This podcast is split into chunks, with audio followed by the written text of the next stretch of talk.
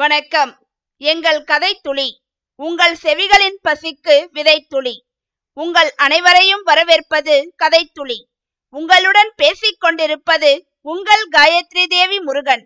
நாம் இன்று அமரர் கல்கி அவர்கள் எழுதிய பாலஜோசியர் எனும் கதையின் பகுதி 5ஐத்தான் பார்க்க போகிறோம். நாம் முந்தைய பகுதியில் பாலஜோசியர் பட்டாபிராமன் BA அவர்கள் பாகிரதி மாமி கேட்டுக்கொண்டதின் பேரில் ரேடியோ செட் ஒன்று வாங்கி தருகிறார் என்று பார்த்தோம்.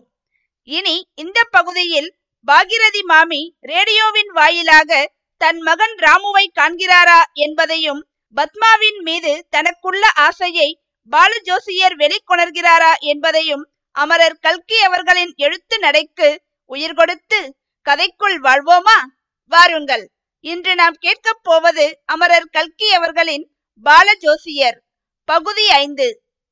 ரேடியோ வைத்தது முதல் நான் தினந்தோறும் மாலை நேரத்தில் அவர்கள் வீட்டுக்கு போகத் தொடங்கினேன். பாதி நாள் அங்கேயே சாப்பிட்டு விடுவேன். ராத்திரி 9:30க்கு லண்டன் ரேடியோ செய்திகள் கேட்டு மாமிக்கு சொல்லிவிட்டு பிறகுதான் திரும்புவேன். இப்படி 3-4 மாதங்கள் சென்றன. நாள் போவதே தெரியவில்லை. என் வாழ்க்கையில் இவ்வளவு சந்தோஷமாக இதற்கு முன் நான் இருந்தது கிடையாது. உலகமே மோகனம் பெற்று விளங்கியது. சந்திரன் புதிய ஒளியுடன் பிரகாசித்தான். தென்றல் புதிய இனிமையுடன் வீசிற்று. அந்திவானம் முன்னெப்போதும் இல்லாத அழகு பெற்று விளங்கிற்று.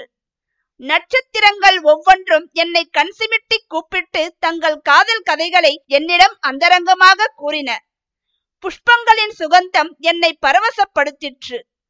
பட்சிகளின் கானம் அமுதகீதமாக என் செவியில் பாய்ந்தது. மனுஷர்கள் யாரை பார்த்தாலும் நல்லவர்களாகவும் சிநேகத்துக்கு உரியவர்களாகவும் தோன்றினார்கள். ஆனாலும் இத்தகைய ஆனந்தம் நிலைத்திருக்க வேண்டும் என்ற பயம் மட்டும் எனக்கு அடிக்கடி தோன்றும். ஏதோ ஒரு பெரிய விபத்து வரப்போகிறதென்று திகிலுடன் கூடிய உணர்ச்சி உள்ளத்தின் அடிவாரத்தில் இருந்து கொண்டே இருந்தது. ரேடியோவில் தினம் லண்டன் செய்திகள் தொடங்கும் போது மாமியின் முகத்தில் ஆவல் ததும்பிக் கொண்டிருக்கும். செய்திகள் முடிந்ததும் அந்த முகத்தில் ஏமாற்றம் காணப்படும். மாமி என்ன எதிர்பார்த்தார்? ரேடியோவில் பிள்ளையை பற்றிய செய்தி வரும் என்றா? இது என்ன பைத்தியக்கார ஆசை? இப்படி எண்ணிய நான் சீக்கிரத்திலேயே என் அபிப்பிராயத்தை மாற்றிக்கொள்ள வேண்டியதாயிற்று. ஒரு நாள் லண்டன் BBC செய்தி அறிவிப்பின் கடைசியில் நாளைய தினம் ஒரு விசேஷ சம்பவம். வழக்கம் போல் செய்திகள் முடிந்ததும் ராயல் ஆகாசப்படையைச் சேர்ந்த இந்திய விமானி ஒருவர் தமது அனுபவங்களை சொல்வார் என்று அறிவிக்கப்பட்டது. இது எனக்கே ஒருவித பரபரப்பை அளித்தது. மாமிக்கு கேட்கவா வேண்டும்? இரவில் அவர் தூங்கவே இல்லை என்றும் பத்மாவை அடிக்கடி எழுப்பி ஒருவேளை ராமு பேசுவானோ என்று கேட்டுக்கொண்டிருந்ததாகவும் மறுநாள் அறிந்தேன். அன்று மாலை மாமி ஒவ்வொரு நிமிஷமும் ஒவ்வொரு யுகமாக கழிக்கிறார் என்று நன்கு தெரிந்தது. கடைசியாக 9:30 அடித்தது. லண்டன் செய்தியும் ஆரம்பமாயிற்று. 10 நிமிஷம் செய்திகள் படித்தானதும் இப்போது இந்திய ஆகாச விமானி பேசுவார் என்று அறிவிக்கப்பட்டது. உடனே தொண்டையை கடைத்துக் கொண்டு ஓர் இந்திய இளைஞனின் குரல் பேசத் தொடங்கியது. ஆஹா, அப்போது மாமியின் முகத்தை பார்க்கணுமே. கன்றின் குரலை கேட்டு கனிந்து வரும் பசு போல என்ற பாட்டின் அர்த்தம் அதற்கு முன்னால் எனக்கு விளங்கியதே இல்லை. அப்போதுதான் விளங்கிற்று. பேச்சு முடியும் வரையில் மாமி கண்கொட்டாமல் ரேடியோவையே பார்த்து கொண்டிருந்தார். அந்த உயிரற்ற கருவியில் பிள்ளையின் முகத்தையே அவர் பார்த்தது போல் இருந்தது. பேச்சு முடிந்ததும் கண்களில் ததும்பிய கண்ணீரை துடைத்து கொண்டு தழுதழுத்த குரலில், குழந்தை என்ன சொன்னான் என்று கேட்டார். நான் சொன்னேன், முதலில் லண்டன் நகர் மீது ஜெர்மன் விமானங்கள் வந்து கண்ட இடத்தில் குண்டு போடும் அக்கிரமத்தை அவன் விவரித்தான். பிறகு லண்டன் ஜனங்கள் ஸ்திரீகளும் குழந்தைகளும் உட்பட எவ்வளவு தீரத்துடன் அதையெல்லாம் பொறுத்து கொண்டிருக்கிறார்கள் என்று கூறினான். மகாபாரத யுத்தத்தை போல் இதுவும் தர்ம யுத்தம்தான் என்றும் சொல்லி இப்பேற்பட்ட யுத்தத்தில் பங்கு எடுத்துக்கொள்ள தனக்கு கிடைத்த பாக்கியத்தை பாராட்டினான். கூடிய சீக்கிரத்தில் பகைவர்களுடைய நாட்டுக்கு சென்று பழிக்கு பழி வாங்கும் விருப்பம் தனக்கு அபரிமிதமாக இருப்பதாகவும் அதை நிறைவேற்றும் சந்தர்ப்பத்தை எதிர்பார்த்து கொண்டிருப்பதாகவும் கூறினான். கடைசியாக இந்திய மக்கள் எல்லோரும் தங்களுடைய சொந்த சண்டை சச்சரவுகளையெல்லாம் மறந்துவிட்டு மனித நாகரிகத்தை காப்பதற்காக போராடும் பிரிட்டனுக்கு பூரண ஒத்தாசை செய்ய வேண்டும் என்று வேண்டிக் கொண்டு பேச்சை முடித்தான். இதையெல்லாம் நான் தெரிவித்த போது மாமி, பத்மா, பாலன் எல்லோரும் ராமுவையே நேரில் பார்ப்பது போல் என்னை பார்த்து கொண்டிருந்தார்கள். பிறகு சற்று நேரம் மௌனம் குடிகொண்டிருந்தது. பத்மா திடீரென்று, "ஏனம்மா, இந்த பேச்சை கிருஷ்ணசாமி கேட்டிருப்பானா அம்மா?" என்றாள். மாமி பதில் சொல்லவில்லை. "கேட்டிருந்தால் கிருஷ்ணசாமிக்கு கூட மனமும் மாறிப்போயிருக்கும்" என்றாள் பத்மா. மறுநாள் நான் அவர்கள் வீட்டுக்கு போன போது மாமி நாடாக்கட்டிலில் படுத்திருப்பதை கண்டேன். பழையபடி அவருக்கு உடம்பு அசௌகரியம் என்று தெரிந்தது.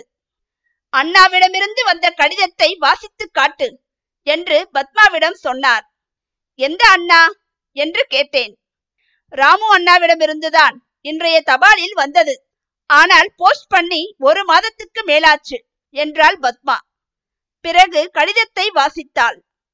கிட்டத்தட்ட ரேடியோவில் பேசியது போலவே கடிதத்தின் முற்பகுதி இருந்தது. கடைசியில் பின்வருமாறு உருக்கமாக எழுதியிருந்தான்: "அம்மா, கூடிய சீக்கிரத்தில் நான் பகைவர்களுடைய தேசங்களுக்கு விமானத்தில் செல்வேன். 1 நாளைக்கு திரும்பி வராமல் போனாலும் போவேன். சர்க்கார் உனக்கு சமாச்சாரம் தெரிவிப்பார்கள். தாயாருக்கு பிள்ளை செய்ய வேண்டிய கடமை ஒன்றும் நான் செய்யவில்லை. இருந்தாலும் உலகத்தில் தர்மத்தையும் நாகரிகத்தையும் காப்பாற்றுவதற்காக உன் பிள்ளை உயிரை விட்டான் என்றால் அது உனக்கு பெருமை இல்லையா அம்மா? தெரிந்தோ தெரியாமலோ உன் மனதுக்கு வருத்தம் உண்டாக்கும்படியான காரியங்கள் எவ்வளவோ நான் செய்திருப்பேன். அதற்காகவெல்லாம் என்னை நீ மன்னித்து விட வேண்டும். சிறு பிராயத்தில் என்னுடைய பிடிவாதங்களையெல்லாம் நீ பொறுத்து கொண்டு என்னை காப்பாற்றி வளர்த்தாய். இன்னமும் நான் உனக்கு குழந்தைதானே? இப்போதும் என்னுடைய பிடிவாதத்தை மன்னித்து விடு. கிருஷ்ணசாமி, பத்மா, பாலன் எல்லோருக்கும் என்னுடைய அன்பை தெரியப்படுத்து. நான் அவர்களுடைய ஞாபகமாகவே இருக்கிறேன். அவர்களுக்கு நான் கொடுத்த தொந்தரவுகளை எல்லாம் மறந்து மன்னித்து விடும்படி சொல்லு. இப்படிக்கு உன் பிடிவாதக்கார பிள்ளை ராமு." பத்மா இப்படி வாசித்து முடித்த போது அவர்கள் 3 பேர்களுடைய கண்ணிலும் ஜலம் தழும்பிற்று. "பின் குறிப்பையும் வாசி" என்று மாமி சொன்னார்.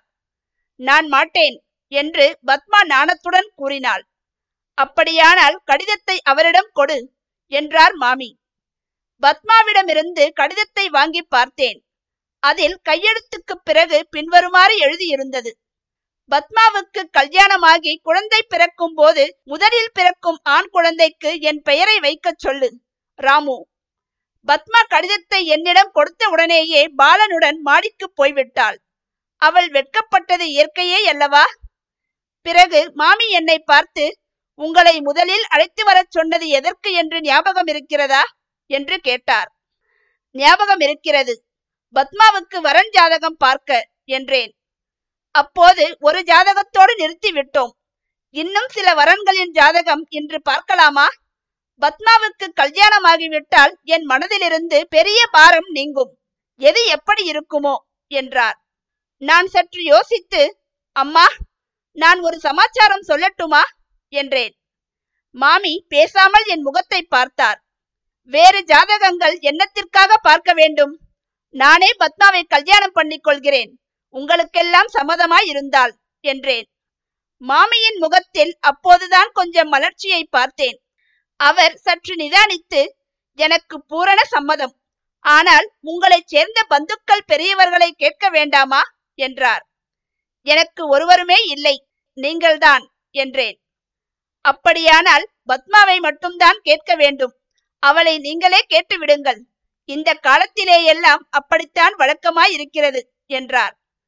"நான் அவ்வளவு நாகரிகக்காரன் இல்லை மாமி, நீங்கள்தான் கேட்டு சொல்ல வேண்டும்" என்றேன் நான். பாலஜோசியரின் எண்ணம் ஈடேறுமா?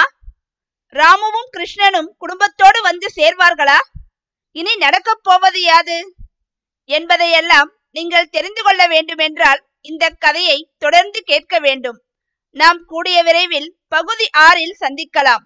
அதுவரை உங்களிடமிருந்து விடை பெறுவது உங்கள் காயத்ரி தேவி முருகன். நன்றி, வணக்கம்.